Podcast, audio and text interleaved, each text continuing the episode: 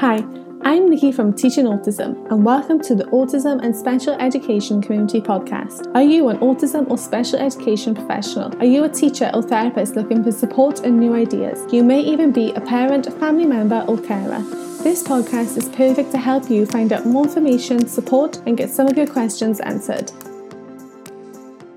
Hi, and welcome back to the Teaching Autism and Special Education Community Podcast. Today on the podcast, I am sharing some tips with you for how to prepare to go back to school once they reopen. Now, this could be in August, September, or you could be continuing distance learning and you're not even thinking about going back to in person school yet. But I've seen a lot of you asking questions about what sort of things you can be doing to get ready for going back after the school closures and what things to make sure your school have ready for you.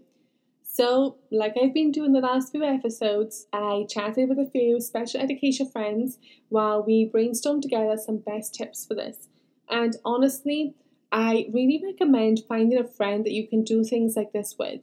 So, I love being able to bounce ideas around with friends and seeing what we can come up with together. Because no matter how many times you think you've figured it all out, sometimes one of the mind can come up with something that you never thought of, and you're like, Dang, that's really good. So, before I share these top 10 tips, I just want to remind you that these are my top 10 tips for the students I have and ones I've collaborated with other educators for. So, you may only take on board a few of these tips, maybe you'll take on all of them. Just remember that all of our students are so different and there's so many different ways to prepare for the schools opening again. But I hope that this list will give you some ideas of ways you can prepare and what to have on hand. So, number one, PPE. You're probably sick of hearing this. If you haven't heard it before, personal protective equipment. Now, in all seriousness, your school should be providing you with all the equipment you need to stay safe when schools reopen. Masks, disposable gloves, and aprons are all things that should be provided for you. I've actually got myself a collection of masks, so some of them have the clear panel at the front so students can see my mouth, and I'm going to be rotating these and cleaning them between uses. It's also helpful to discuss with your school about plans for students. Will they be told to purchase and wear masks? Number two, antibac and all the cleaning materials. So, again, these are things your school should be providing for your classroom, and your classroom should be cleaned and sanitized you know, as often as possible, really, and your school should be providing this. You want to make sure that your classroom has been fully and completely cleaned before you head back. And then you're going to want to access cleaning materials to ensure you can keep it clean and hygienic throughout the days. Also, find out what that cleaning rota will be. Number three, individual workstations. Now, I've always loved individual workstations, and this is another reason why because the stations that I have are already set up slightly away from each other. Not enough for social distancing when everyone's sat on their desks, but each student has their own desk, which minimises that risk. And what I intend to do is have students working at these desks at different times so that social distance can still be maintained and then we'll rotate through our students. So each student will have their own individual resources like our morning work box, task boxes, adaptive books, manipulatives, and they'll be on their work desk. This minimises the risk of cross contamination.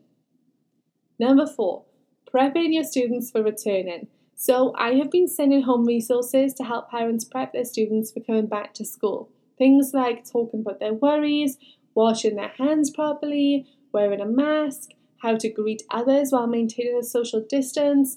And if you're on my mailing list, you will have had all these sent to you over the last month. If not, head over to the show notes. I'll include links to all the free resources there to help you do this, and be sure to join our mailing list so that you get access to more free resources in future. Number five, set food and drink guidelines and share them with your students' families. This is so important to have set up before returning to school. Find out what your school policy is going to be regarding this and then have it set up for your classroom and share it with your students' families. Think carefully about the food and drinks you usually provide. Breakfast and snacks, for example. Can you write a note home explaining to families and asking them to provide this for the time being instead?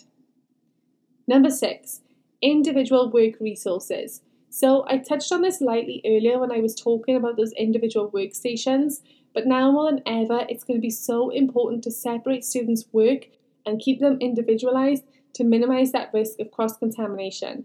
Task boxes are great for this, as are worksheets, adapted books. You can split up your manipulatives so that they're just being used for one student. Then follow the guidelines to get all these items properly cleaned and sterilized before using them with another student the following week or even month. Number seven, put away resources that can't be maintained or are just going to be too much hard work to maintain. Things like sand. There's no way you are going to be able to maintain keeping a sandpit that's shared between all your students clean and sterilized.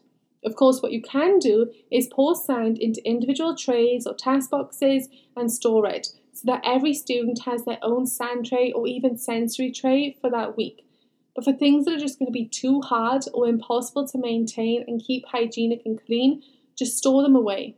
Also, don't have all of your resources and toys out. You don't want to keep adding more work to your plate and having to clean all the things. Have the bare minimum out. Number eight, look at your classroom layout. So, can your students maintain a social distance with your current classroom layout?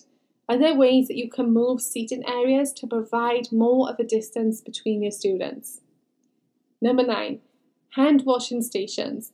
So, this is something that a friend of mine is setting up, and it actually sounds like quite a good idea. I haven't tried it yet, but I'm interested to see how it goes. So, she has a hand washing station, and each student has their own hand wash with their face and name on it. So, it stops everyone using the same ones, and they can find their own face and name. Students use the station one at a time. Staff wear disposable gloves, aprons or gowns, and a face mask while at the station and keep a distance where possible, encouraging students to wash independently. This is where it's going to be especially helpful if you're asking parents to start working on this with their students at home right now. Number 10. Finally, a cleaning schedule. Talk to your school and find out what the cleaning schedule is. When is your classroom going to be cleaned? By who? What is it going to be cleaned with? All of these are important questions that you need to know the answers to, and chances are your students' families are going to want to know those same answers as well. So, to quickly recap on my top 10 tips for going back to school when it reopens, we have number one, PPE, personal protective equipment. Number two, anti-bac and cleaning materials. Number three, individual workstations. Number four, prep your students for returning. Practice hand washing, social distance greetings, wearing a mask. Number five, set food and drink guidelines and share them with students' families. Number six, individual work resources. Number seven, put away those resources that can't be maintained and have the bare minimum out.